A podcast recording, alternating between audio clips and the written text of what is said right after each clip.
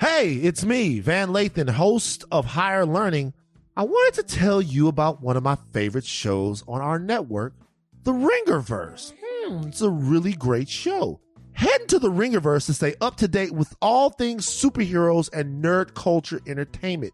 This week, we covered Venom Let There Be Carnage and the season finale of What If on the Ringerverse. And let me tell you something about the Ringerverse. You guys can go a lot of places to get your fandom and your nerd culture stuff, but I can tell you without a doubt that the hosts on the Ringerverse, one host in particular, is one of the best and most cutting edge minds in fandom history. I'm gonna let you figure it out, but this guy knows everything when it comes to comics, when it comes to stories, when it comes to movies, when it comes to everything in general. He's amazing. All right, check him out. Check them out. Everybody's great.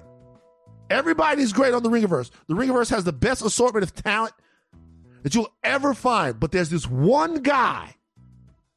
He's fantastic.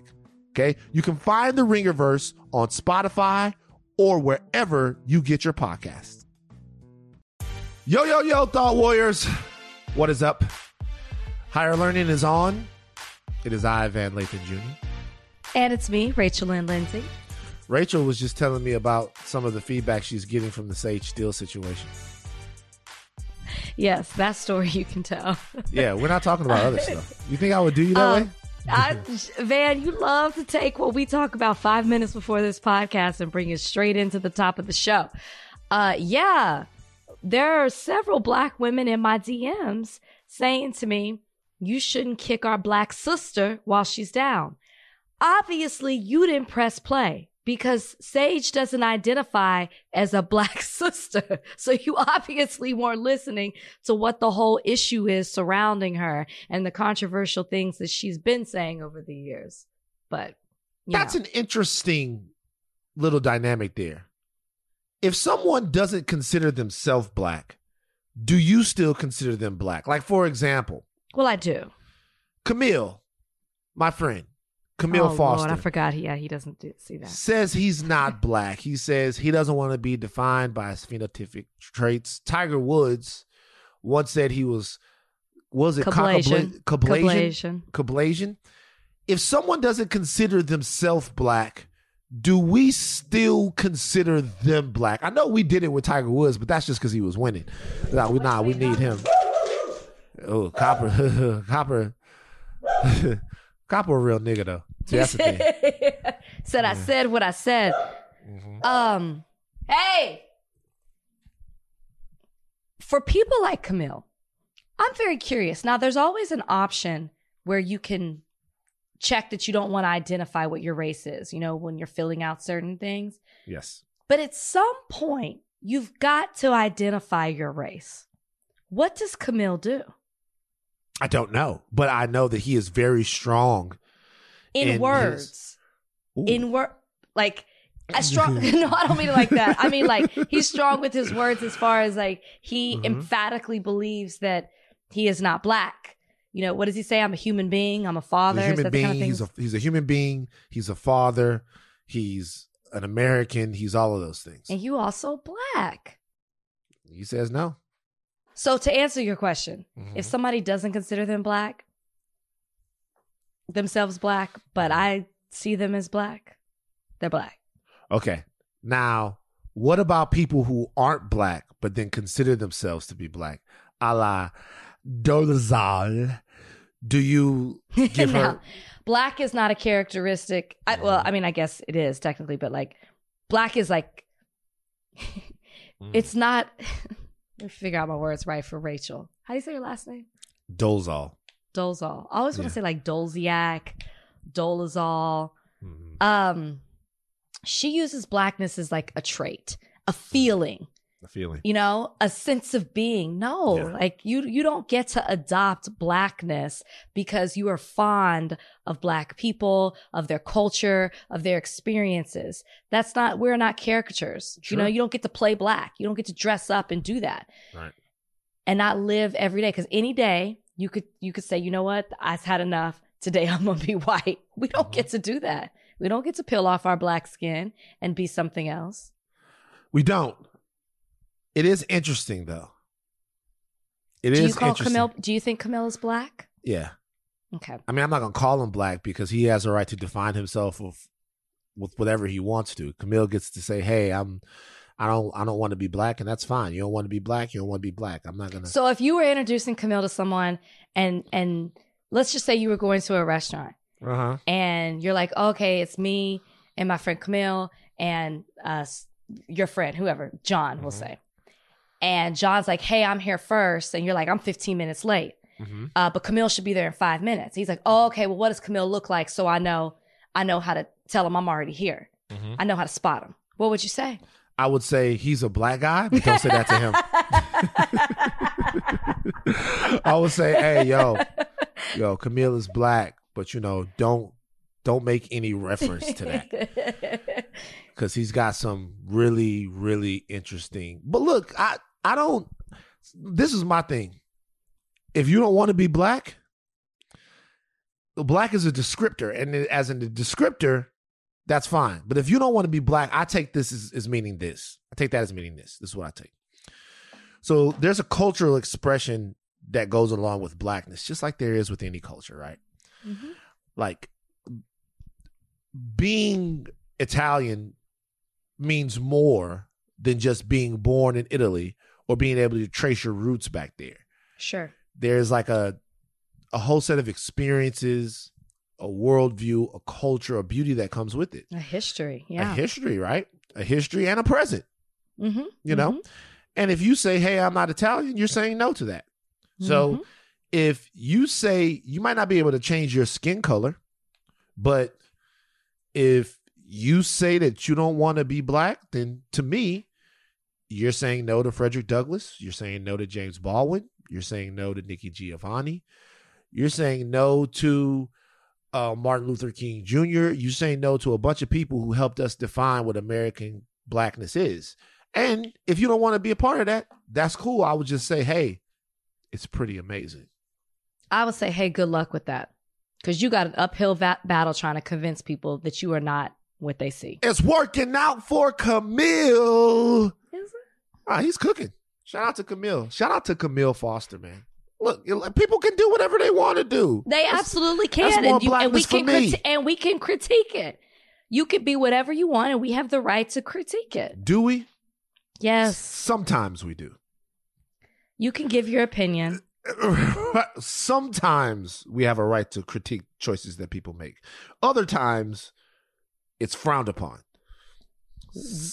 We got to right with this one. right with this one, we cool. All right, all right. Uh later on in the show, we are going to be joined by Caroline Corbin.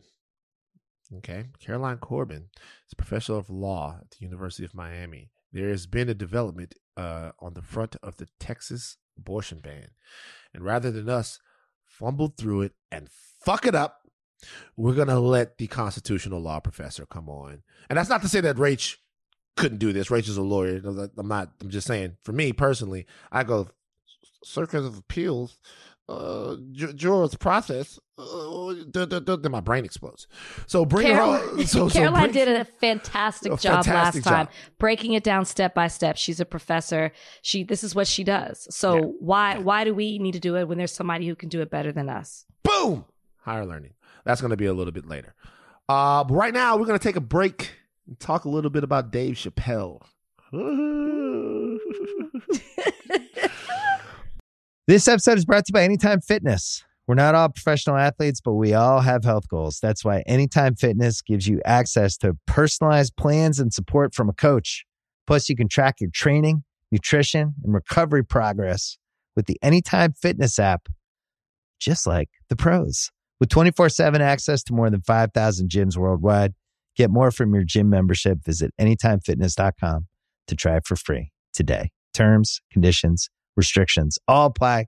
See website for details. This episode is brought to you by Cars.com. When you add your car to your garage on Cars.com, you'll unlock access to real time insights into how much your car is worth. Plus, view its historical and projected value to decide when to sell.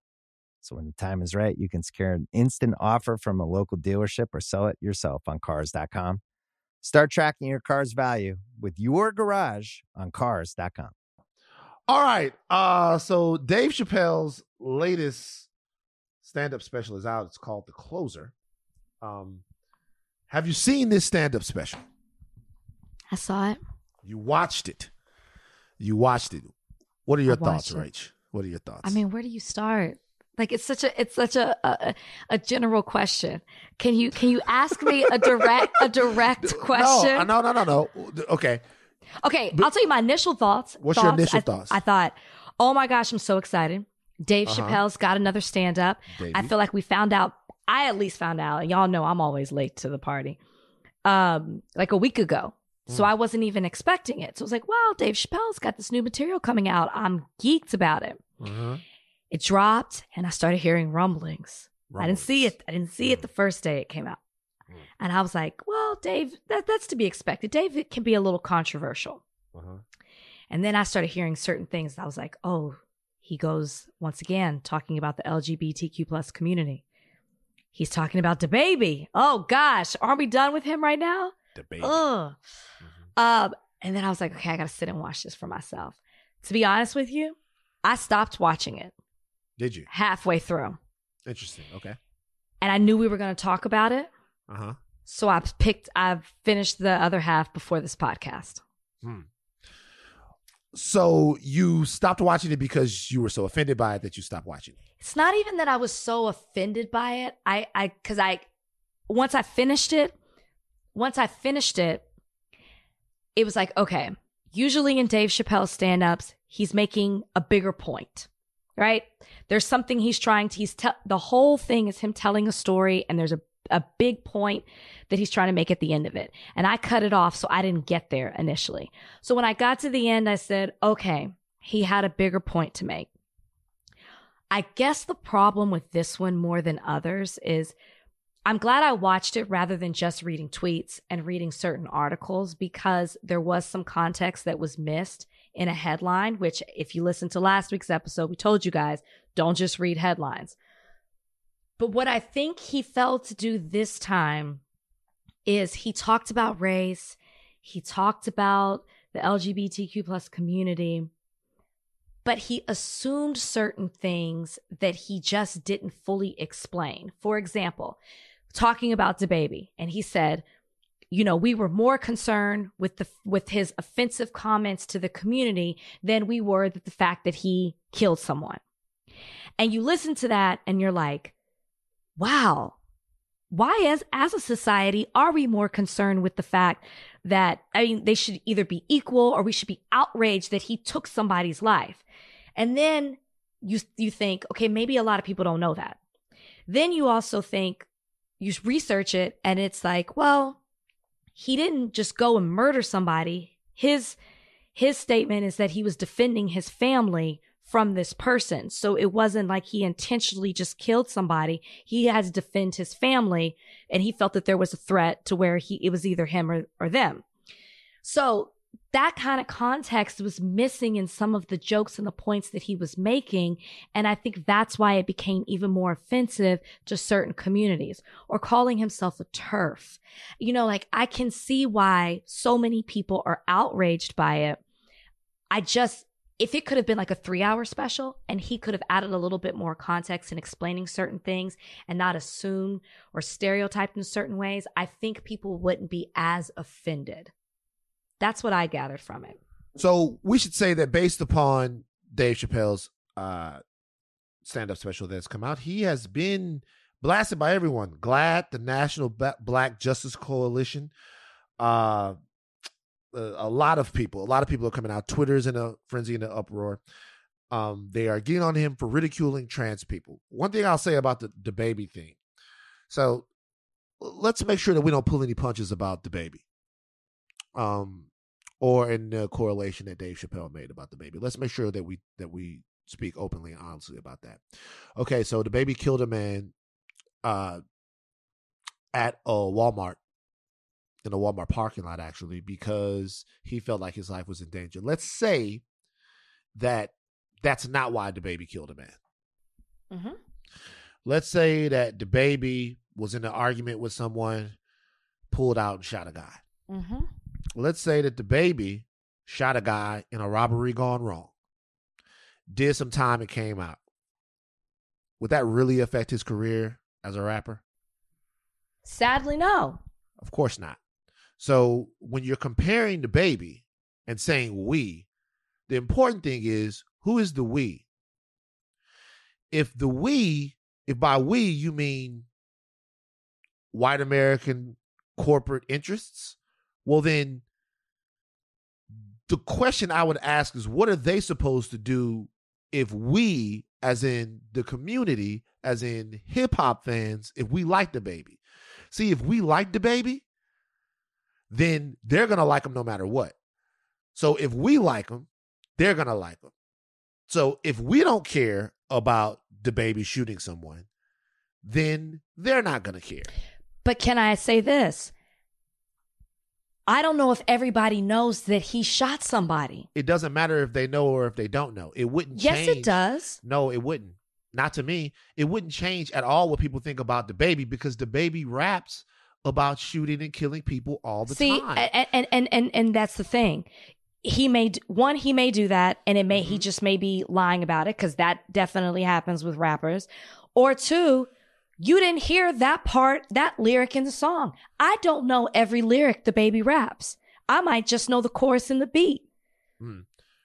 my qu- So maybe my- that's I'm irresponsible for that. Maybe No, you know, I'm not saying you're irresponsible. I'm saying that we're actually fucking like we're sh- we're completely fooling ourselves if we think as a community that we care about either the violent lifestyles or the violence in the music that go along with hip hop. Guys in hip hop get lit up all the time. Guys in and uh, look, and I love hip hop. Gucci got a body. DaBaby got a body. Snoop was on trial for murder. Like, it, it- and then these, and then when they're not, then you have other rappers, and this is not all hip hop by any means. But what I'm telling you is these things aren't disqualifying factors in hip hop. They're just not. And the reality of it is when you say we don't care, who is the we? The fact of the matter is DaBaby, the baby caught a body in that a lot of people actually like that because they say, hey, this is a guy who's actually being in real life who he says he is on a record. Not only that, forget about that. Forget about the violence in the Walmart. DaBaby's been violent with people that have come up to him at clubs. DaBaby's got a, a assault charge here and assault charge there. I'm not talking shit on him. What I'm saying is he comes from a certain place with a certain degree of trauma that he feels like he always has to defend himself. And sometimes in defending himself or in protecting what it is that he has, he's going to do whatever he's got to do, even if those things come off as offensive. I think what Dave Chappelle is missing, and I'll say this about the, the special in and of itself, the special was hilarious. It was very funny, right? A lot of the things that he said in the special, absolutely, I understand how people are going to be offended by them. And they should be because he's trying to offend them. I think Dave Chappelle is still funny, but a lot of the yeah, of course. I think Dave Chappelle is still funny, of course, but a lot of things aren't. They aren't smart because if you're indicting somebody about the fact that we don't care as much about who DaBaby killed, the people that you should be indicting are the fans of the music because what the gay and Mhm. lesbian community what they're saying is, hey, we have a standard for how we're going to be talked to and talked about. yeah. Like we have a standard. Don't cross us. Don't fuck with us. And the reality is that in hip hop, and me as a hip hop fan, I'll say this, I'll cop this, I'm gonna speak to myself. I haven't set a hard enough standard on the violence in the music. I haven't set a hard enough standard in the treatment of women in the music. I haven't set a hard enough standard in the homophobia in the music. We accept all that as part of it. So you can't castigate America for responding to a group of people who have said, hey, we are not going to tolerate being spoken to like this. Mhm. Like you can't be like, oh, you guys care about it. Nah, they they don't care about it when we do it because to be honest with you, we don't really care about it. And the reasons why we don't really care about it's it, true. be, in my opinion, the reason why I can't get mad at DaBaby when he's rapping like that is because I know too many of the babies. I know too many of the babies who are guys just like that, and I hoop with them.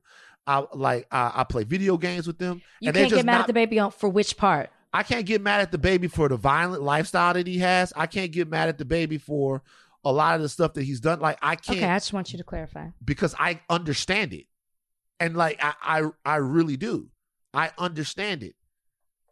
The LGBTQ community is saying, "Hey, we're not trying to be understanding of homophobia. Yeah. Like we don't dig Yeah. it. So don't matter how you meant it, nigga. Yeah. like, you know what I'm saying? That's very true. And so and so for me, I'm like, yo, you know, I get when I hear the music, when I hear like when when I hear Juvenile say when I'm in a room with a bitch and a hoe don't want to fuck, like a man, I'm gonna beat my meat and get my fucking nut. Like that sounds like gospel to my ears. That's the that, that's the that's what he said. that's that that's that's how Juvenile on fire. That's how it um that's how it begins. Or 400 degrees. I can't remember now. My brain is fried. But when I hear that, I don't think, oh, he's gonna pull out his dick and jack off in front of a girl who didn't want to have sex with him in a hotel room. That's what he just said. Like I that's see. what. I, that's I mean, when I first heard Keisha, yeah, whose CD is that on? The Hot Boys or Wayne's? One of them. I said, "Oh my god!" but we dancing to it. I was not. I not. Keisha took it too far for me. Keisha took it too far. I was t- maybe I was too young. I don't know. So so if we come back to Chappelle Okay. and so he told a very moving story in a special about a transgender friend of his who he Mhm. had um a really amazing experience with in San Francisco who then uh killed herself Mm-hmm. Um after Dave's Sticks and Stones came out and uh this friend defended Dave and then there was some backlash and then later on this friend killed her killed herself. And Dave Chappelle says he can't be sure that the friend killed herself because he because uh, she was getting dragged on Twitter, but it certainly didn't help. And that struck me more than anything Mm-hmm. because his overall point, I guess, in telling these stories was that he wants to get to a point to where we can laugh together, and after we've crossed the threshold of being able to laugh together, then perhaps we can get to a threshold where we're all human and nobody's punching down or nobody's punching anyone. We're all just laughing at each other, right? Mm-hmm. the thing that struck me about it was that his friend committed suicide, which is something that runs rampant in the trans community because of sentiments that Dave is talking about or espousing on his stand up special. Like in the stand up special, Dave says, Hey, gender is real. Gender is a very real thing. Mm-hmm. Like he's he's he's putting concrete around a discussion that trans people are trying to have with America and they need America to take part in the discussion. And when you don't take part in the discussion and you say, "Hey, this is real. This isn't. This, what you're feeling is this. It's fine, whatever. But this is what it is."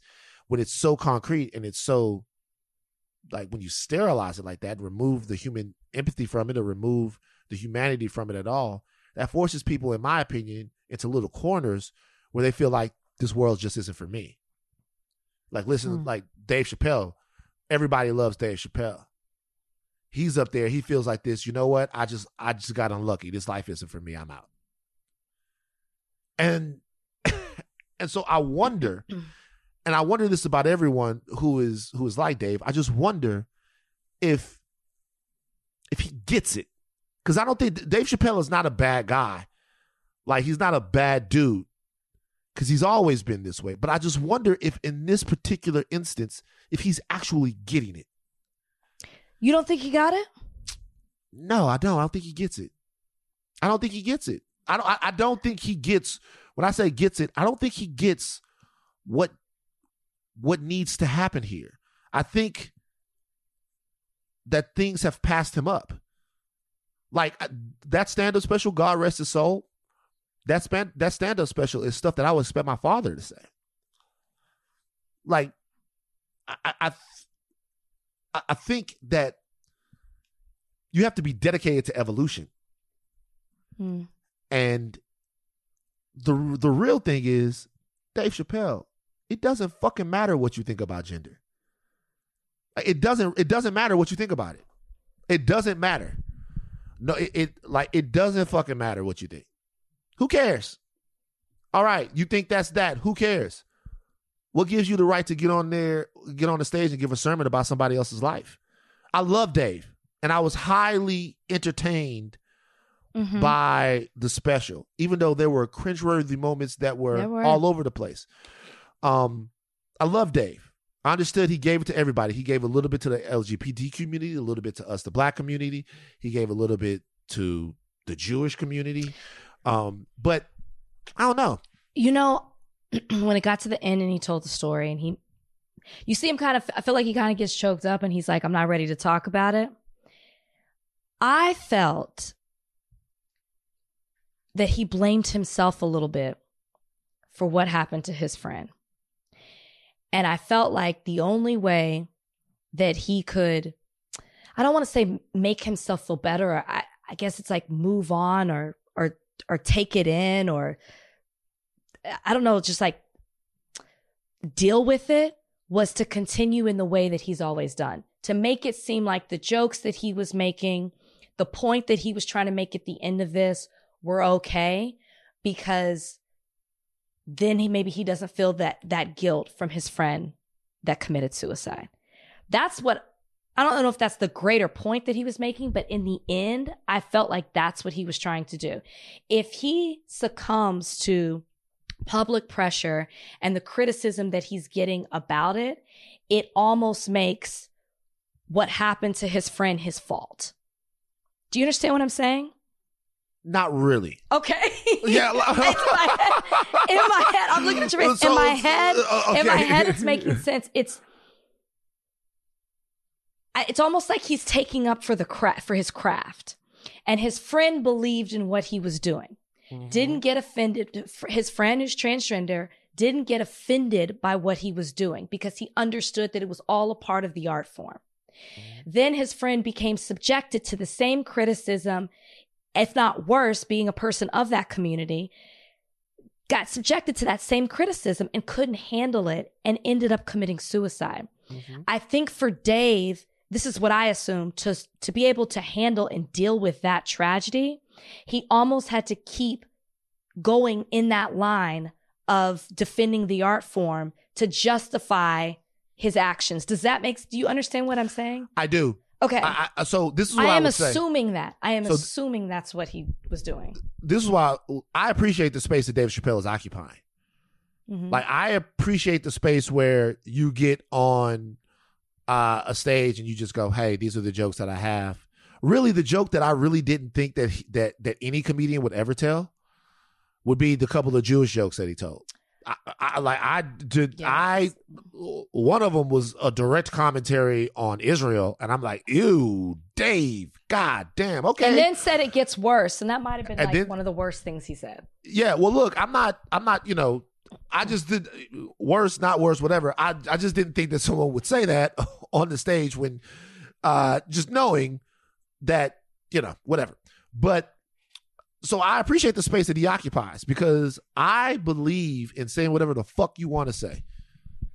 I know. believe in saying whatever the fuck you want to say. Of course, I'd say it. all- Say whatever the fuck you want to say. But I also believe in conversation, consequence For after sure. those things. And so, if I'm Dave Chappelle, right, and I have a stand-up special, and then the stand-up special ends up in my friend defending me, and the defense of me causes my friend to be um held accountable, attacked, dragged, whatever adjective you want to Mhm. use on Twitter. After that, then the friend commits suicide, maybe not directly related to what happened, but like Dave said, it couldn't have helped. What I would wonder is if I wouldn't have made those jokes about that community, would my friend still be alive? You don't think he? I think that's why when you said, "Does he get it?" That's what I thought you were referring to because I think he absolutely. There's no way that didn't cross his mind, I'm sure. It, it- look, and I'm uh not taking up for him. I'm just saying because that would make me pause. That would make me say, "I." It, it would really make me change what I was doing. But that's Mm. me. And I'm trying to see the other side of it. And I think that he has to keep going to almost make what he did seem not. I explained it the way I did this. The you get it. You get what I'm saying. no, saying. I, don't I, totally explain get it. No, no. I, I- only thing I'm saying is, look, man, Dave is not. I don't think Dave is evil. I don't think Dave is uh toxic. Dave is just wrong. Can I ask you this? Do you think he's transphobic? Yeah, and he thinks he's transphobic. No, he doesn't. He did say that. He said it a million times on the, during the special. He says, "I'm transphobic." See, okay, I don't know how it- that passed me because He said it a, a to bunch me- of times in the special. to yeah. me, he kept going back and saying, like, I love the community and I love this and I'm not against it, but then would make a joke that would contradict that. So I never remember him flat out saying I'm I am transphobic. Oh, he said it a bunch of times. I felt like he was saying he wasn't, but then your jokes were saying your jokes were saying you were. No, he very clearly is transphobic. I I agree, Mm-hmm. but to me, I didn't know that he said it ex- explicitly. It- to me, it was like your jokes are saying it. If you really weren't transphobic, you wouldn't make that type of joke. Now, the only thing I will say is, I don't know if I. A lot of people were saying that he was perpetuating violence against the community. I didn't get that. Well, he did have one joke where he talked about. Okay, did, was I not listening? I'm not sure. What? he, he remember he, he he talked about. Uh, he had a joke where he talked about actually getting in a physical fight with. Uh, uh um, Oh shit, he did. yeah. he said that he he was jabbing a woman in a club. Yeah, okay, I take that back. I totally forgot about that joke. like chicken Yes. cutlets. Yes, I totally Which forgot that joke. I'm gonna be honest. When he said that, I laughed because he said, like, yes, I you think know. the whole audience full of people laughed. I totally forgot that he totally did. He made it okay to to No, attack but you, look, in that I- instance. No, I want you guys to go back and I want everybody to. What I want the thought warriors to do, as painful as it is, um, and I want the conversation a, a- about this to keep going because this is a conversation that needs to be had. Uh, but I want you to watch the special. I don't think I think the special in and of itself is uh, Dave doing doing his best to try to be as incendiary as he can be, but also do it with a lighter touch. Um, I think it just fails because of the times we're in. I think it just fails too because so many other things on its face. I saw a tweet that was that was amazing. Dave talked to, Dave talked about the fact that he left fifty million dollars at the table in this uh, Yeah. in this situation. I Mhm. saw a tweet, and I'm going to read the tweet verbatim. Okay. And I I really thought, to be honest with you, that it was an absolutely amazing observation. It is from at the gates of Mel on Twitter. Melanie Dion, great follow on Twitter. She said, Dave Chappelle left, left $50 million on the table, left his whole family behind, and hid out in Africa because a white man laughed too hard at a nigger joke that he told with the express purpose of people laughing at it. Is that I- true? Yeah, of course. Yeah. I, didn't know that's why he ended up leaving Yeah, going to yeah, yeah, Africa. yeah, okay. Yeah. Uh, watch his Oprah interview. I will not believe that he doesn't understand the issues with his specials. So That's What true. she's That's saying a is- great point.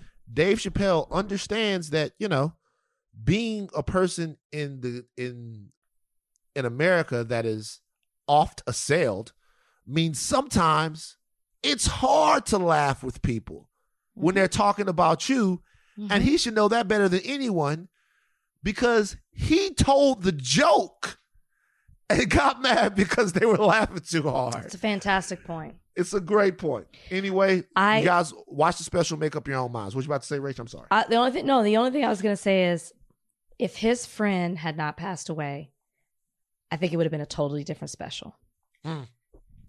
There you go. He says he's not going to do another one for a long time. Dave Chappelle is one of the finest minds in comedy. Uh, but, you know, you would just have to be, we just have to be compassionate. I- you know, okay. I I agree. And by the Every way, single the- time I I'm like, oh, go ahead. Uh, by the way, the the, the the the the the I have friends in the community trope. Can we fucking okay?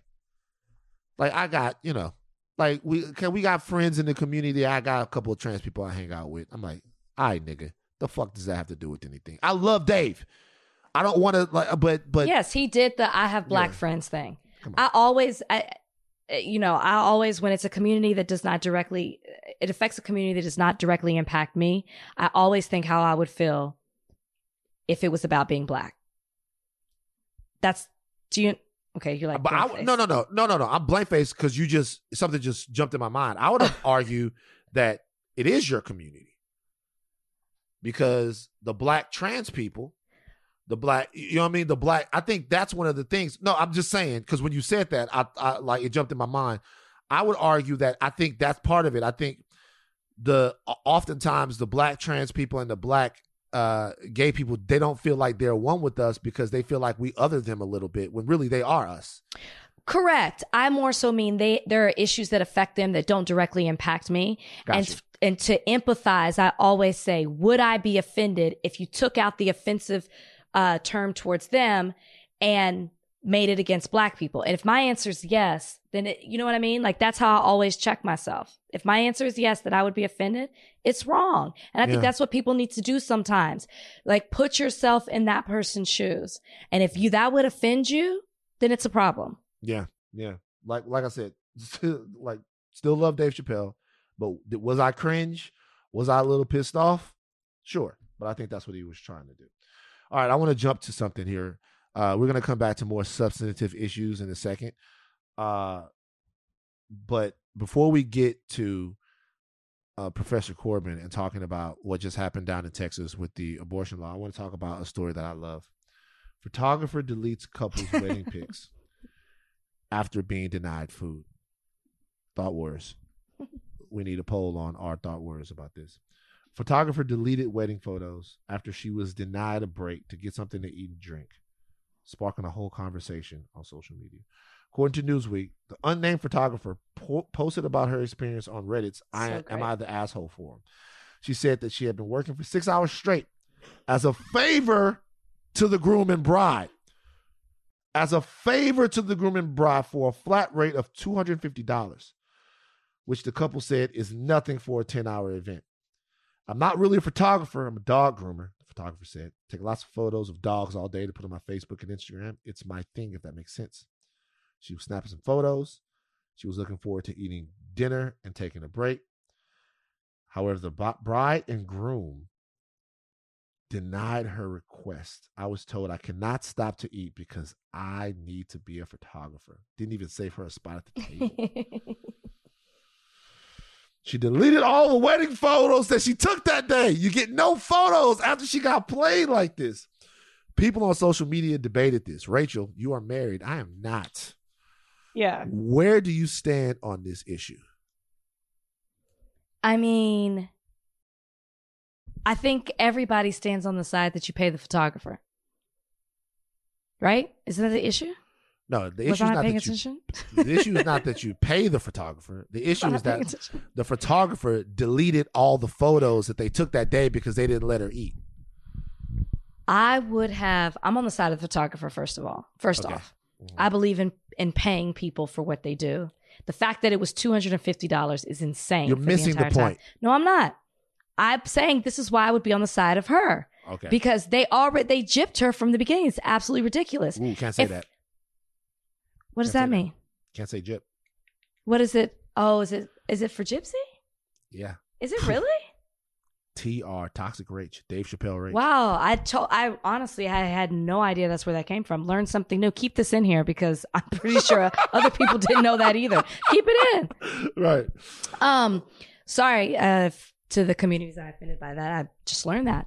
Um, if I were the photographer, I would have passed out, fake passed out, and um, when I came to, I would have told everybody that they wouldn't allow me to eat and I'm starving. I would have made it a full announcement. When everybody gathered around me, I would have said, "Well, the reason I passed out is because they won't allow me to eat." So I'm on the side of the photographer. And then you're gonna sue after that? No, there's no need to sue. You could fall and then hit your head too. You're right. Nightmares. You're right. So this is my deal. I have something called a dick contract. And no, it's not a contract where I have to deliver certain amounts of dick. That's not what it is. The contract is this anything that I'm doing can be dissolved by you being a dick. Doesn't matter. Okay. You could be paying me $35,000, 50000 I'm and if somewhere. somebody's rude to you, if you start acting like a dick, I reserve the right to blow the fucking spot up or to not render services. I don't work with. I'm, I'm not. I'm not working with no more dicks. I'm not. I'm not. Is is if you're a dick to me, same thing. You're a dick to me. Oh, you mean tell me I can't have beef or chicken? I can't get a little piece of wedding cake. would you no have? photo? Would you would have deleted them? Fucking right. You get no photo. I hope you. I hope them camera phones is the new iPhone with the little third camera because you get no photo. Why? Why? My thing is, why? Try put your okay. You're married. You had a beautiful wedding day. I'm assuming Mm-hmm. wasn't invited. Appreciate that.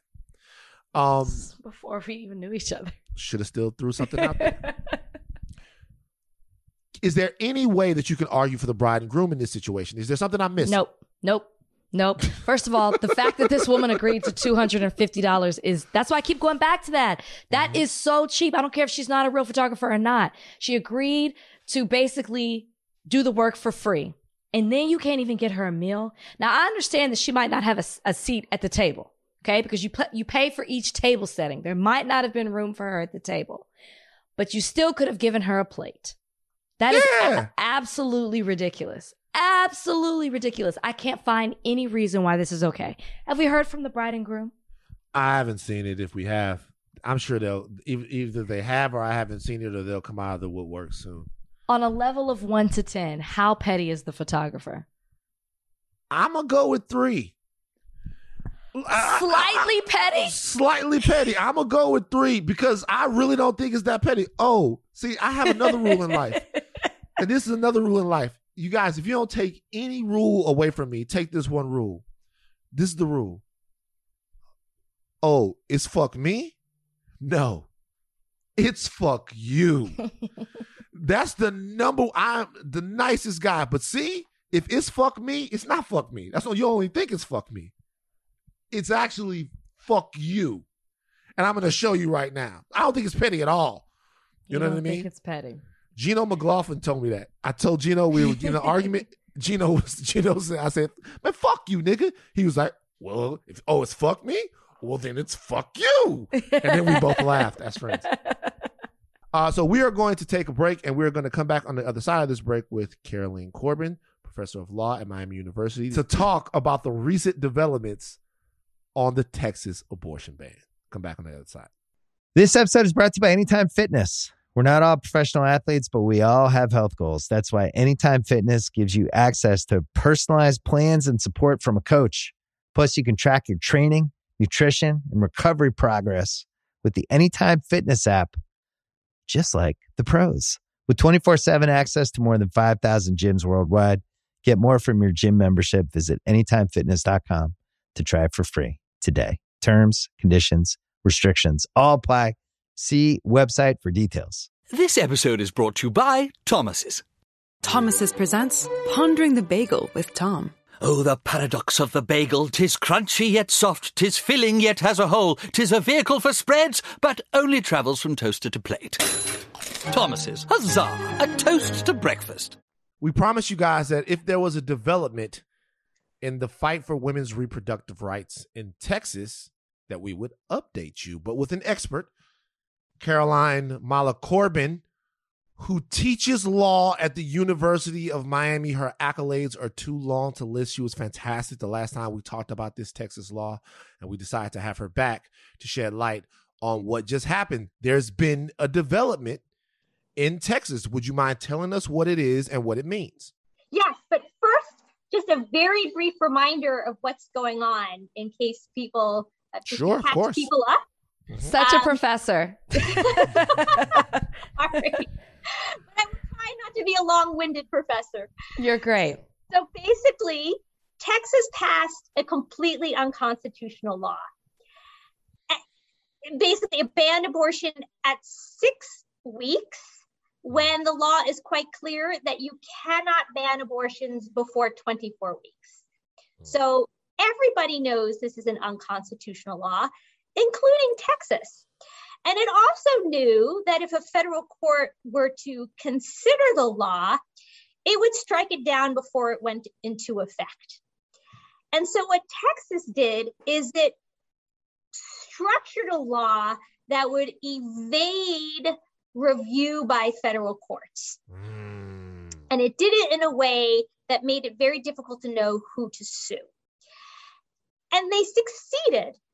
So the clinics and providers sued to prevent the law from going into effect because that's usually what happens when a state passes a law and it's blatantly unconstitutional before it goes into effect. They're sued federal courts look at this law and say this is blatantly unconstitutional you cannot enforce it. Um, but because of texas shenanigans it did go into effect and that's when the us government stepped in so then the department of justice brought a lawsuit against Texas. And so the case that was at issue today was United States versus Texas. And so the United States sued the state of Texas, arguing this law is completely unconstitutional. And because it's the US of A bringing the lawsuit, it was able to overcome some of the procedural hurdles that stymied the earlier case. Okay, so part of the um, what Texas had done is it had um, so one of the requirements of a lawsuit properly before a federal court is that you have the right people suing and the right people sued. And in the first case, what Texas had done is they had prohibited Texas officials from bringing claims. They had deputized private citizens to bring the claims. And so it was very hard to know who to sue. And the court said this, that that's partly why the Supreme Court let the law go into effect because the Supreme Court said, we don't think you bought the right people. We, we don't think you sued the right people. This time, the United States was able to sue Texas. So it sued the right person, the right defendant was in court. And the United States had standing to bring the suit, meaning it was the right party to bring the case. Mm-hmm. So, and, oh, I'm sorry. Yeah, no, go, go ahead. ahead. So that's sort of the procedural question. And I'm more than happy to talk about the details about why Texas was the, I mean, why the United States had standing or was the right party to bring the suit. But I want to get to the exciting part um, because what the district court said is not only United States, you have met the procedural hurdles put in your, you have overcome the procedural hurdles, but it actually looked at the law and said, this law is crazy. Well, it didn't say that, but it sort of said that in judge speak. um, but it basically said is this is a blatant violation of women's rights and it's unconstitutional. And not only that is I'm staying the law. In other words, this law is no longer in effect in Texas. Mm. Which is a which is a victory if you're pro choice. So can I want to ask the next question? Naturally, people are saying, okay, this is kind of a temporary fix at the moment. So what's next? Okay. So yes. So this decision is good. There's good news, there's bad news, and there's more bad news. Oh. okay. Damn it. Damn it, Caroline. right? So the good news is what you just pointed out is, is abortion is now available again to the women of Texas after six weeks, and that is major. But as uh, as Rachel kind of made clear, it's temporary, and the reason it's temporary is because the federal court that decided this is sort of the the on the bottom of the hierarchy. There are three levels of federal courts. I'm sorry, I'm being professorial again. There are three levels of federal courts the district court, which issued the decision. Then it goes up to the Court of Appeals, which is the Fifth Circuit. Mm-hmm. And they can reverse the district court's decision. And then above that is the Supreme Court. So the first bad news is that this case is going to go up to the Fifth Circuit. And the Fifth Circuit is an, um, a stunningly conservative court. Mm. And they are well known for their hostility to reproductive rights. And so while abortion is today available again, once the Fifth Circuit Court of Appeals considers the case, they may say, I'm sorry, we are removing this stay and the law goes back into effect. What do you feel like? I'm not asking you to to to play the psychic here, but just from your guess, would you guess that that's likely to happen? Yes.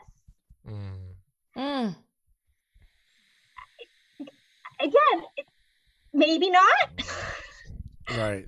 Um, I mean, I, I don't think it, it's hard to emphasize how unusual what Texas did. One person described it. This is another person, not me, because as a professor, perhaps I wouldn't talk this way. It's basically like giving the middle finger to the rule of law. Mm. Um, because it structured the law to avoid scrutiny by the courts. And so it knew it was unconstitutional. And yet, it's not just that it passed it knowing it was unconstitutional, it passed it trying to avoid a federal court from ever being able to get to the point and say it's unconstitutional before it went into effect and harmed all the women of Texas who no longer have the security of having access, legal access to abortion. So it goes to the Court of Appeals, and let's just say, hypothetically, the Court of Appeals um, sends it back right to the state of Texas, or they they say that it is constitutional or whatever decision it is that they make. Okay. Okay. Yes.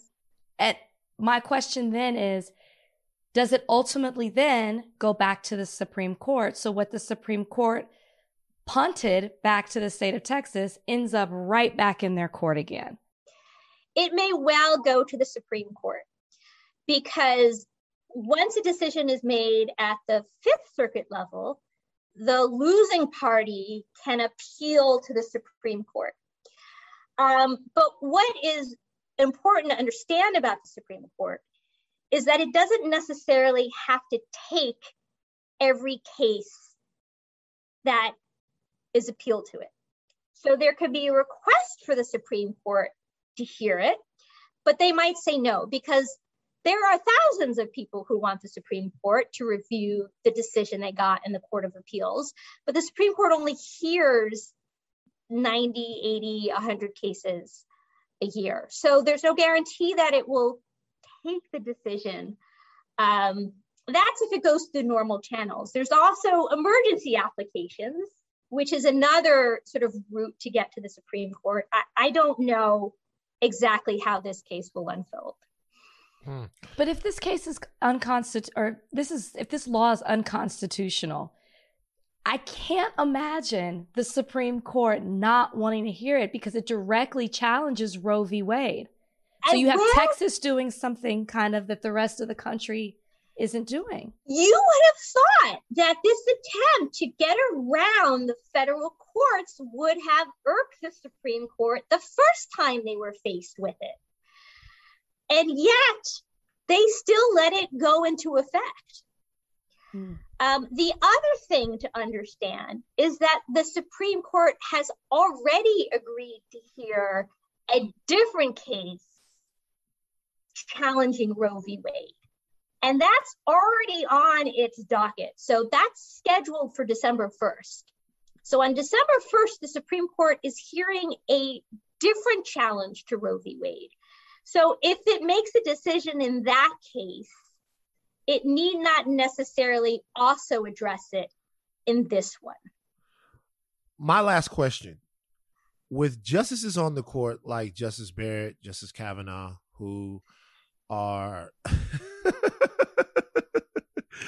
who are um certainly uh conservative justices who have not been on fire about keeping around Roe v. Wade or about their stances on women re- women's reproductive rights, even if it were to go to the Supreme Court.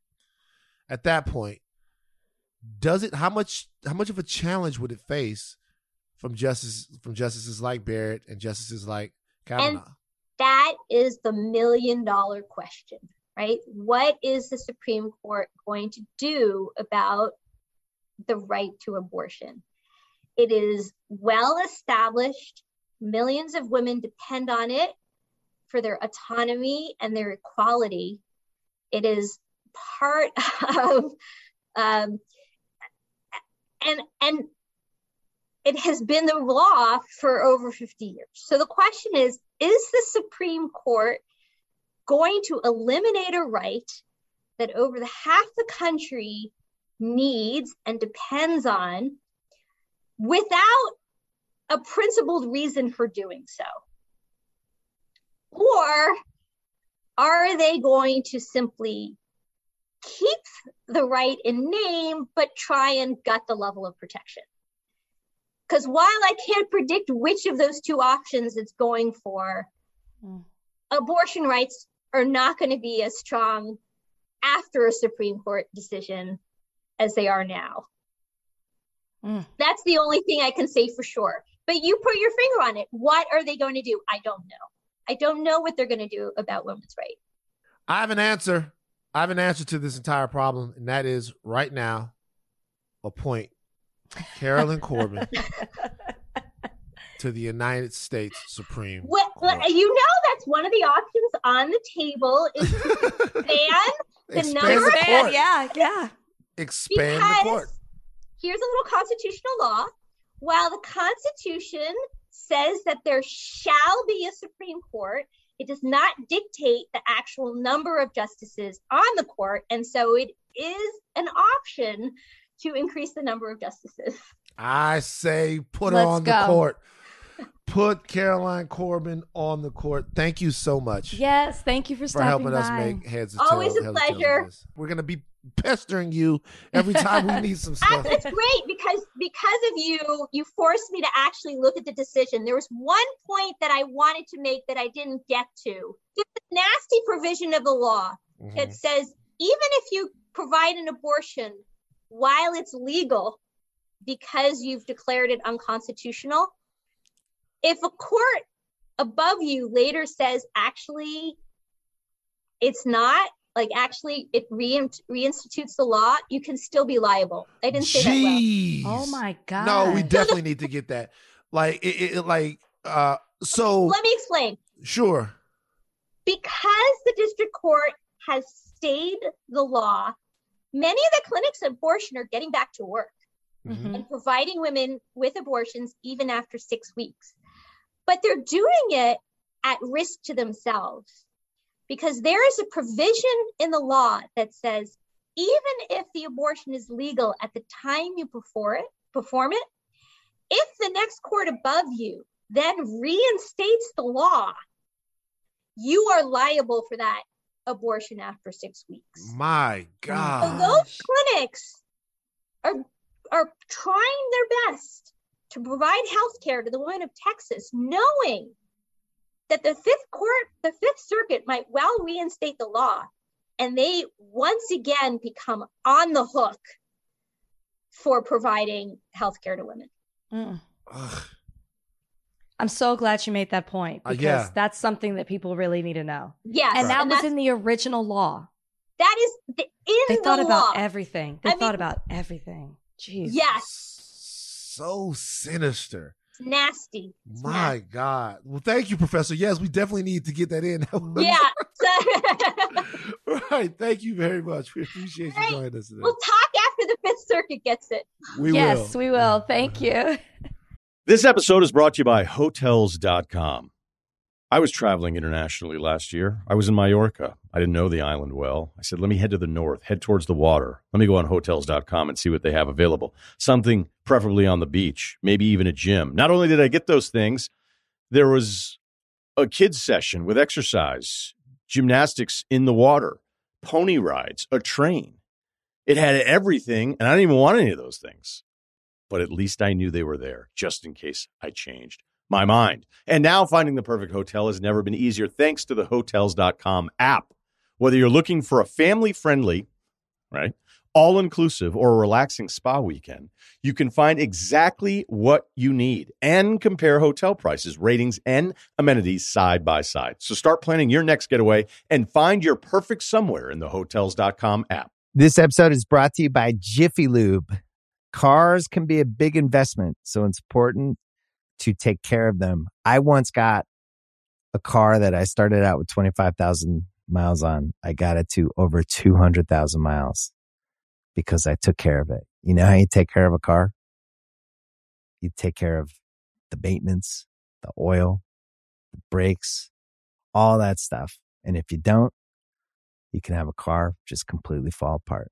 When your car needs maintenance, head to Jiffy Lube. They provide automotive excellence at speed.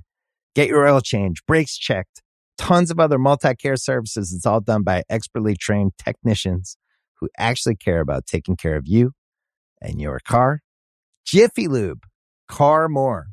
To find coupons and start an instant online estimate, visit jiffylube.com. Uh yeah, that was um started off good, but then you know the ending kind of got bleak of that situation right there. The Texas I thought I thought I don't know. I thought it was better news, but She said, I have good news, I have some bad news, and I have some more bad news. right. Uh, yeah. Well, it'll be interesting to see what the Fifth Circuit does. Um, Gotta keep fighting. Is your dad I on just- that? No, my dad. Well, you know, she gets a little shade, a little shade towards the judge. Your dad's a remember she was like, remember she was like, "There's the bottom of the dad's a district. hierarchy." God damn. so there's three levels. So my dad's a district judge, and then from there you get appointed to Fifth Circuit, which governs both our states, and then um, Supreme Court. So he can't next. he can't do nothing to help us? He can't, no, not unless it fell in his court. But then again, like this judge in Austin, it fell into his court, and now it's going to be appealed to the Fifth Circuit. Gotta be honest with you, I'm a little disappointed in the judge here. I'll be sure to relay your sentiments to him. Yeah. Tell him we might have to po- postpone the fishing the fishing trip real quick. I'm looking for I, was, I was looking for his I was looking for his his support on this issue. Uh Tesla is going to pay a, ba- a black man 137 million dollars. He sued for racial discrimination. Federal jury in San Francisco ordered Tesla to pay a former black contractor 137 million dollars. His name is Owen Diaz. Yes. My only problem is that I wanted his name to be a little blacker. No, stop. Owen's I'll- black. I'm not saying he's not black. Of course, we got the Afro Latina situation, Afro Latino. Latino. but I like it when when a nigga wins a suit like this. I like for his name to be Jeffrey Jenkins Jr. Because it just Gotta, it gotta keep the junior. it just, like it just makes it a little more egregious. Tesla had to play Melvin Jackson Jr. 137 million dollars. Um, my question to you is this: based upon this, he was working at Tesla, hmm uh, and he had to, and then now they're going to pay him. He said that he was uh, called by the N word. He's called the N word. He was told to go back to Africa, and that employees drew racist and derogatory pictures that were left around the factory. God damn, Tesla, what the fuck? For over a year. For over a year, this is going on at, at Tesla. This is in fucking Northern California. Shit, Free Mont. Fremont, free, exactly, Fremont. Diaz said he complained and that nothing was done to stop it. Okay, $137 million for Owen Diaz. Have you ever experienced workplace racism? Uh, no, not like that. Also, I really hope I'm going to address that, but I really hope that um that that he gets that money because they're definitely going to appeal that that decision. Uh, so you know, Owen might be waiting a little bit, but he's but it's a big it's it's a big that they even decided in his favor. That's what's what's big that he was able to actually have proof, which is these are cases are really, really hard to prove. The fact that he could prove the fact that this happened and they're awarding this much money, and most of it is because of emotional distress is wild. Um, have I experienced workplace racism? Not where, not explicitly where anybody called me the N word or, you know, told me to go back to Africa. It was more of more dismissive as who I was as an attorney, mm. as a black woman, as a young black woman at that. So I had being young, being woman, and being black, where I felt like attorneys, I would watch how they would respect the first chair on the case, which was always a white man, and then how they would talk to me. Like in a deposition, I had one point where an attorney was so friendly to the ne- to the guy next to me, white man next to me, but to me was pointing his finger in my face and telling me what I better do. And I said on the record, I, I said to the court I want I want you to make sure that you get this on the record. And I acknowledge how he was treating me versus how he was treating my my co-counsel on the case and that he wasn't giving me the same respect that he was giving to me and I wonder what's what's the difference why can't you talk to me like you're talking to him? So that is more of that what I got. Uh, people didn't hold me in the same regard as they did my white male counterpart. Or I would be sitting in a courtroom because I worked as um, I worked for a private firm and I did municipal law. So we represent, we were city attorneys for a lot of the uh, suburban towns outside of Dallas. And so I worked as a local prosecutor doing like traffic tickets and stuff like that. And um, I'd come in and the attorneys come in and they talk to you, right? They're like, mm-hmm. oh, where's the attorney? They'd walk right past me to the judge, to the court clerk, and they'd be like, has the attorney arrived yet? And they'd be like, she's sitting right there. So they wouldn't yeah. believe that I could be the attorney. That kind of stuff. Yeah. Yeah. Have you? Of course. mm-hmm. I do what I always do. I threaten violence. Yeah. I, Have you uh, ever not threatened and just did it? Did the violence? no, that wasn't violence. that was my friend, and I was talking to him. I just fucking talked to the guy a couple of days ago. That wasn't violence, uh, but it was on on a, on a set some years ago. Um, I was on the set, and some guys uh some guys came along, and maybe I was wrong for this. Don't worry, tell me if I'm wrong for this. Some transpo guys were there, like transportation guys, like they're uh, teamsters. Teamsters. They would sit down, they would talk to me, and I was sitting there, and I I had there were some saltine crackers on my desk, right? Mm-hmm. And uh, one of the construction guys walked by. He walked by. He went, um, he's like, uh, Van, let me have two of them white people. He wanted the crackers. And I was like, ha ha ha ha, and I laughed. And then the construction guy came up behind me. Were they white? No, he this guy was black. Okay. And he goes, and the construction guy comes up and goes, you know, I just heard you laugh at that. I could call you something right now. And I said, I'll beat your motherfucking ass. How's that sound? I said, go for it. I said, I, and I'm going to beat your motherfucking ass right here in front of all of these people. I bet you won't. And then he just he ran they he ran over. He over. ran away? no, no, he ran over to the supervising producer and brought the supervising producer back over here. My blood pressure didn't go up a tick. I was I, I was like she was like, Van, are you threatening people with violence? I was like, he threatened to call me the N-word. Yep. He, he threatened to call me the N-word. I'm letting you know. And I and I said it, I said, this for anybody in earshot. If I get called the N-word on this set, I'm a bust your fucking ass. I was only 23. I would have made a joke probably these days, but yeah. So nah, but I, those workplace racism, an inward threat to me is racism on the workplace, and of course, you know, of course it is. I've never even been threatened. Now, I'm not saying I'm sure I wasn't called something behind my back, but right. I've never had I've never had explicit racism. Then there was the there was the notorious TMZ Suge Knight N word thing that I think we've talked about on here um, was when the TMZ put the poll up whether or not black people should call be called N words or African Americans. Yeah, we have not talked about this. No, oh I do not God. know this. Okay, so look, we got back in the day. This guy that's Adam Sandler's pal said the N word at some bar in Santa Monica. Who knows? White people flip out and say the N word once in their life. They all go crazy. Just whether or not we get it on camera is the is our luck. Um, and when he said it, when they got him after that, he said that he had been hanging around Suge Knight, and Suge Knight gave him permission to say the N word. Oh, His name is Peter Dante or something like that. One of Adam Sandler's. I'm sure if you search hard enough, you can all find a black person that'll give you permission. Sure, of course, Sage Steele.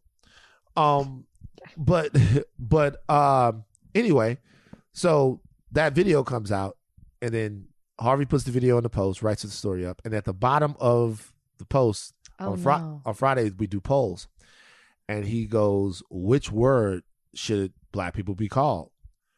Like African Americans or niggas?"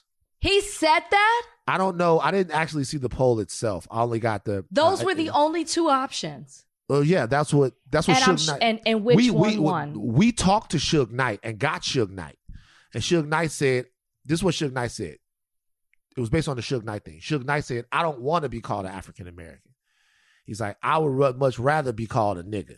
That's what Suge Knight said. I'm a nigga, not African American. And so then we did a post like, should African Americans or niggas? I, I, I like, and so I was off on Monday's show, and this went up over the weekend. Everybody hit me up. This is years ago, maybe like 2015, something like that. Everybody hit me up. Everybody hit me up. And so when I got back in the office that Monday, I fucking let them have it. All like in the office and on TV. And I and I will and and and and everybody was so freaked out. They're like, "Van, we're gonna give you an open forum on television to to, to talk about all of it." That's I call wild. Harvey stupid to his face on the show, and Good for I, you. And I like, and I, I went out, but look, still didn't matter. I was still working for TMZ, which I did for like four more years after that. So you know, whatever it happens. Um, but yeah, I didn't get no 137 million dollars though. Good for Owen. Good for Owen. I love you, Owen. I tell you who didn't get money: Who? Negro colleges. So sad. It's very sad. Very sad. Biden, Biden a little shaky right now. Biden a little shaky. The funding for the El Negro colleges, the HBCUs, uh, it's going on down. Oh, yes. It looks like the HBCU funding is falling from $45 billion to $2 billion under Joe Biden's latest spending plan. Historically, black colleges and universities were looking forward to $45 billion in funding, but they may be faced with just under $2 billion. $2 billion uh, under the Biden administration's multi-trillion dollar spending plan. That becomes that happens because there was Democratic infighting that is going down. The 3.5 trillion dollar bill was set to include 45 billion dollars for HBCUs and other minority minority serving institutions. Newest iteration has brought that down to two billion dollars for educational programs and the infrastructure of HBCUs. So uh, it's not that this was money that they were getting; this was money that they were going to be getting. There's been a lot of back and forth in different wings of the Democratic Party over this spending bill, the pro- the moderates versus the progressives, um, and the number is coming down, and it looks like that they're cutting out of uh, the money that was going to be going to HBCUs. They didn't just cut it. It's like they slashed it. Mhm. They demolished it. You go from 45 billion to 2 billion and who knows how long and it seems like if you read the article that this has been something that's been in discussion with the administration for a while. So I can only imagine that these HBCUs have been figuring out what they're going to do with this money and how they're going to allocate these funds and why are you laughing? Why are you laughing? Because I'm just thinking, uh, HBCU presidents everywhere that was like looking for Ferraris and shit. I'm over here I'm trying to have a serious conversation. And you talking about how I was just thinking about the dudes at, at, at Texas Southern. You know what I'm saying? Like, oh Why you shit, gonna do us like that? it's lit. Why I'm you telling you, like man, that? Texas Southern, Southern Grambling, everybody, man, it's about to be fucking lit. Now they shit. Now these they can't go to Cancun now.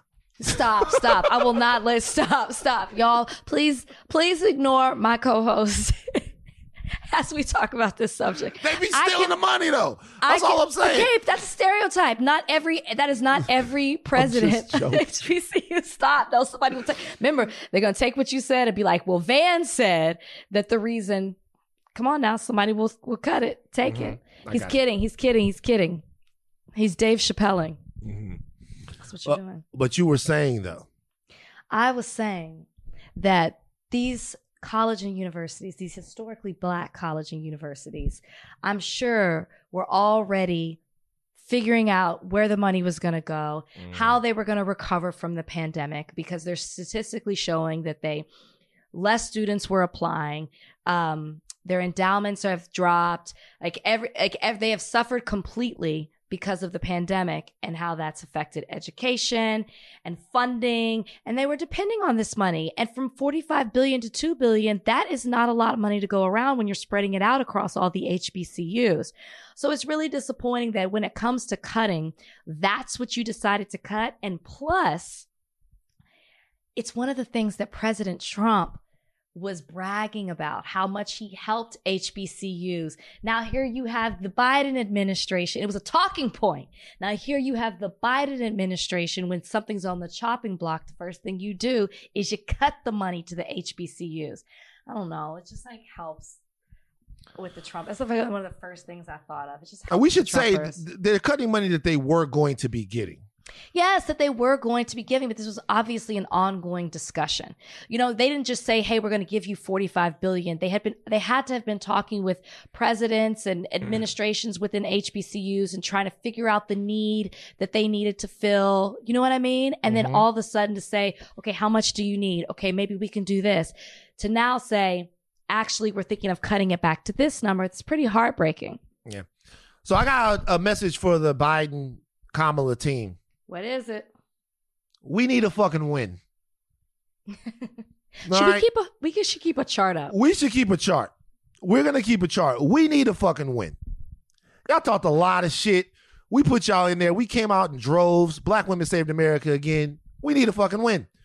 I saw Cory Booker on there talking about the the child tax credit. I looked it up. That's not something specifically for black people, although it does help black children. It helps all children. Fantastic.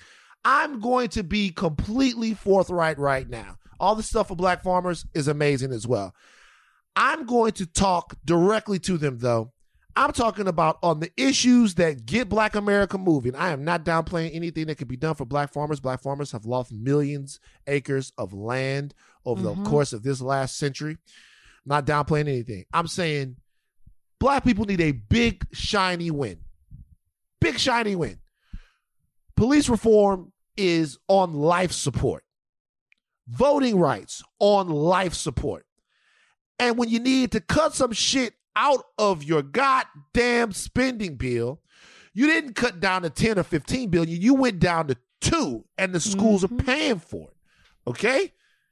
It's Mhm. people from them schools that went out and got y'all elected. Mhm. We need to win. Y'all Mhm. fucking up. I'm not gonna be long winded about it. People don't want me to be long winded. I'm not gonna be what it is. long winded about it. We need a win. This is like this is fucked up. We about to. I tell you. I'll be honest with you. I'm about to start getting on y'all ass. I'm gonna be real with you. I'm about to start getting on your motherfucking ass. All right. Uh, I hope you guys didn't think I saw this. 18 former NBA players charged with defrauding the NBA's health and welfare benefit plan. And I will just be forthright. One of these players is Glenn Big Baby Davis, who is my cousin. I don't know anything. I haven't spoken to Glenn about this. I don't know the ins and outs of this. This is not something I will not cover. This is not something we will not talk about. Uh, more information will be forthcoming. He is my family.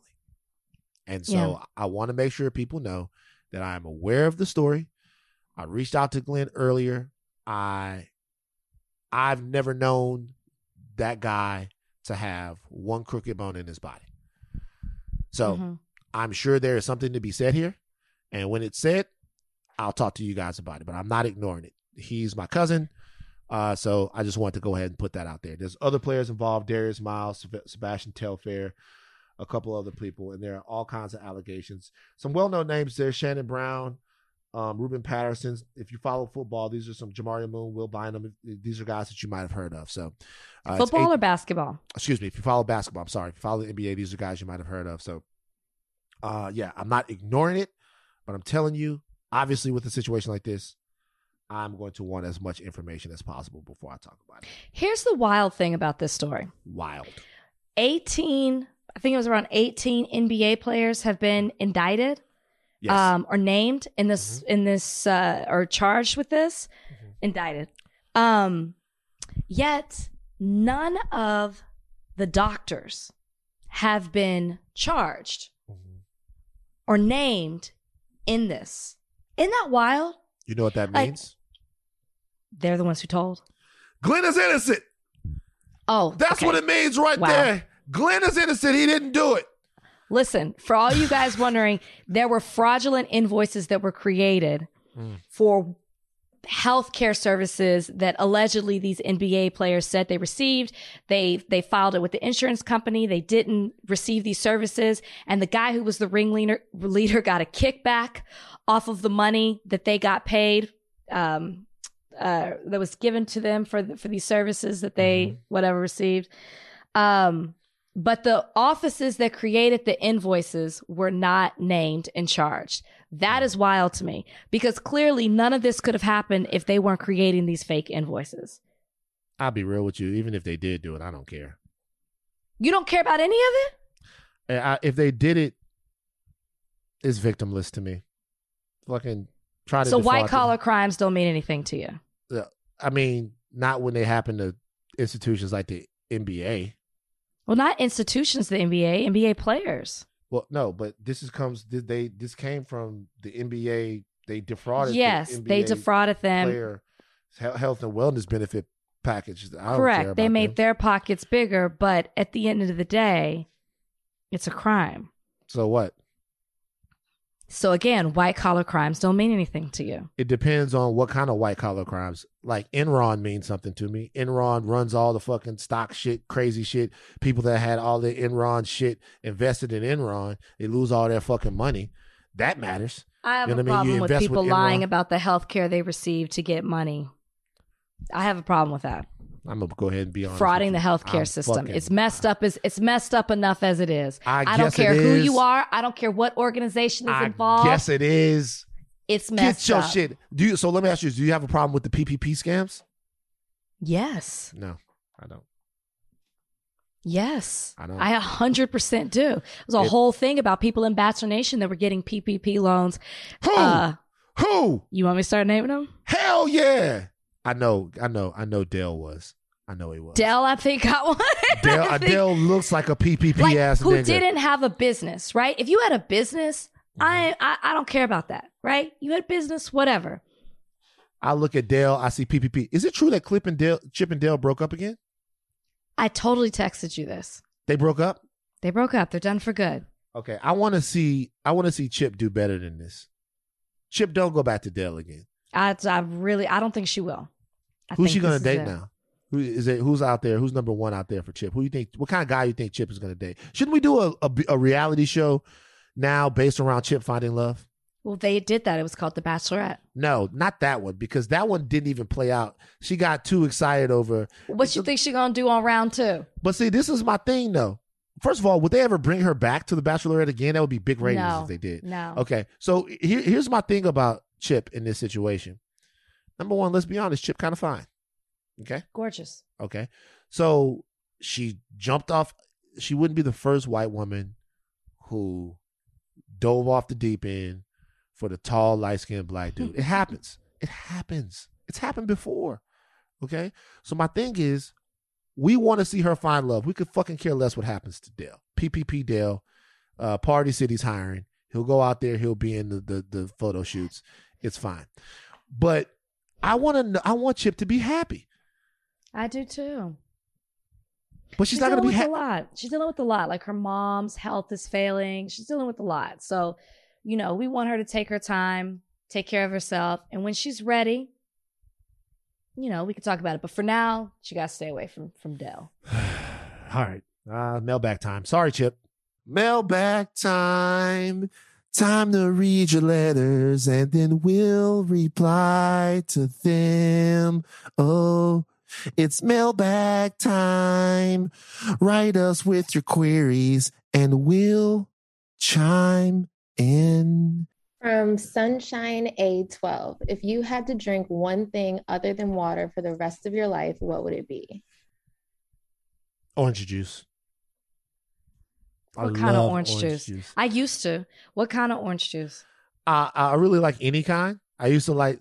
I was somewhat prefer like somewhat preferential to the Walmart brand back in the day.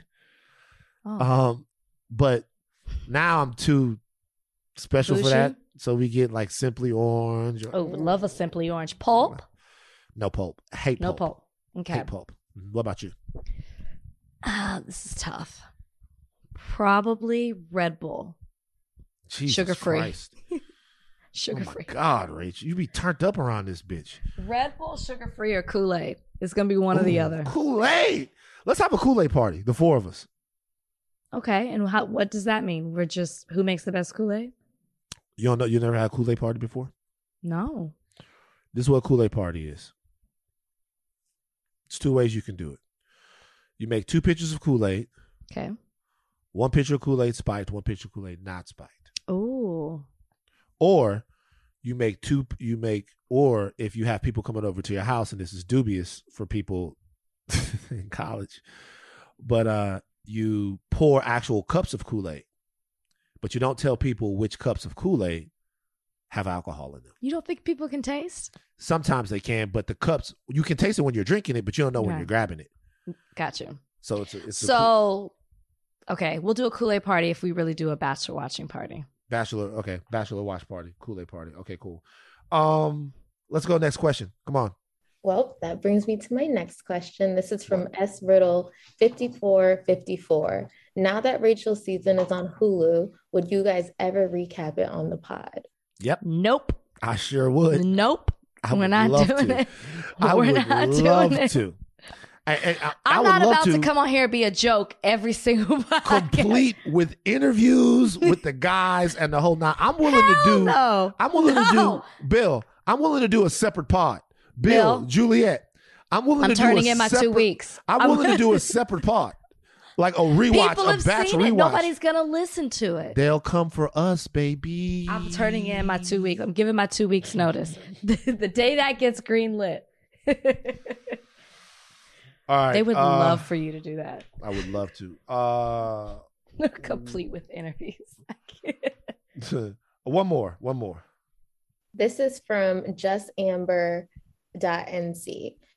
What are or would be your couple's Halloween costume with your significant other? So Van and Kalika, Rachel and Bryan. I don't believe in it. We've never. Oh no, I was a Playboy bunny one year. And he was and Hef and he was Hugh Hefner. degrading. Jesus Christ. This Christ, is a few years ago. degrading. You like, you're like, oh my god, few years ago. what the fuck is going ago. on over there? I look back and not not my not my best moment, but you know Right. it happened. It's on social media. I'm not gonna hide from it. It. Uh, we don't do that anymore. We don't do that. Yeah. We don't dress up. I don't even know what we would do. That's not happening. That's not happening for many reasons. That's not happening. All right, uh, that's enough. That's enough mailbag for right now. It's a lot of reasons. You For- done? Yeah. Yeah, that's enough we done? Ally of the week. So we don't have an ally of the week, but we do have a praise report. I like this. I love it too. Orlando Brown, who used to be on what was he on? That's so Raven. That's Orlando so Brown Raven. Yeah. He struggled for with drug addiction for a long time, but it looks like Orlando Brown is doing a lot better. He's clean and he's now a Christian rapper. I think he was on Family Matters too. Wasn't he? Wasn't he I'm little sure. little Reggie's friend? Was that his He name? might have been. He might have been. He's done a lot of stuff in the little uh in, in- as a child actor and he was out there bad for a long time had some really really really bad moments but he's out there now i'm not sure which is being worse a drug addict or a christian rapper but like yeah like, i'm not but i'm happy for him like i'm i'm i'm, happy for him But he's Are out you there he's doing with a lot that, better those- listen, I I, love this because we're very quick to talk about when he was not doing well and what happened to Orlando Brown and all of that was trending. And sometimes we we we relish in the negativity. So it's nice to say, you know what? He's actually doing well. doing well He it looks I think he's married. He's got a kid. he's married he's look he's doing good he's doing He's a good. Christian rapper. He looks rapper. so much healthier. So Right. good for him. Good for Good him. for him. Good for him. I, seriously, play, prayers is. I've met him before. Uh, prayers You and know, he blessings. had add that in there. No, no, no. I've I'm, I've met him. What I'm telling, what I'm meaning to say is that I don't know Orlando Brown, but I'm saying I met him when he was. We covered him at TMZ when he was doing bad. Exactly. People love to do that. Yeah, and so uh, I'm I'm I'm glad to see somebody like that like get it all turned around. So shout out to Orlando Brown. OB, Orlando Brown. All right, that is enough higher learning. That is enough. We have Indigenous Peoples Day coming up on Monday, right? Yes, we do. we have a very special episode of higher learning. hmm Okay, we have Lynette Grey Bull coming on to talking about missing and murdered Indigenous women, and it is a amazing conversation. That, in all seriousness, I hope every single one of you who tunes into this podcast listen to this brilliant, amazing lady talk about her life's work. It's really great stuff. Yeah. I was moved and I was floored. So please check in with us on Monday. All right, take your think caps off, but do not stop learning. Please read the articles and not just the headlines. I am Van Lathan Jr. I am Rachel Lynn Lindsay. Bye, guys.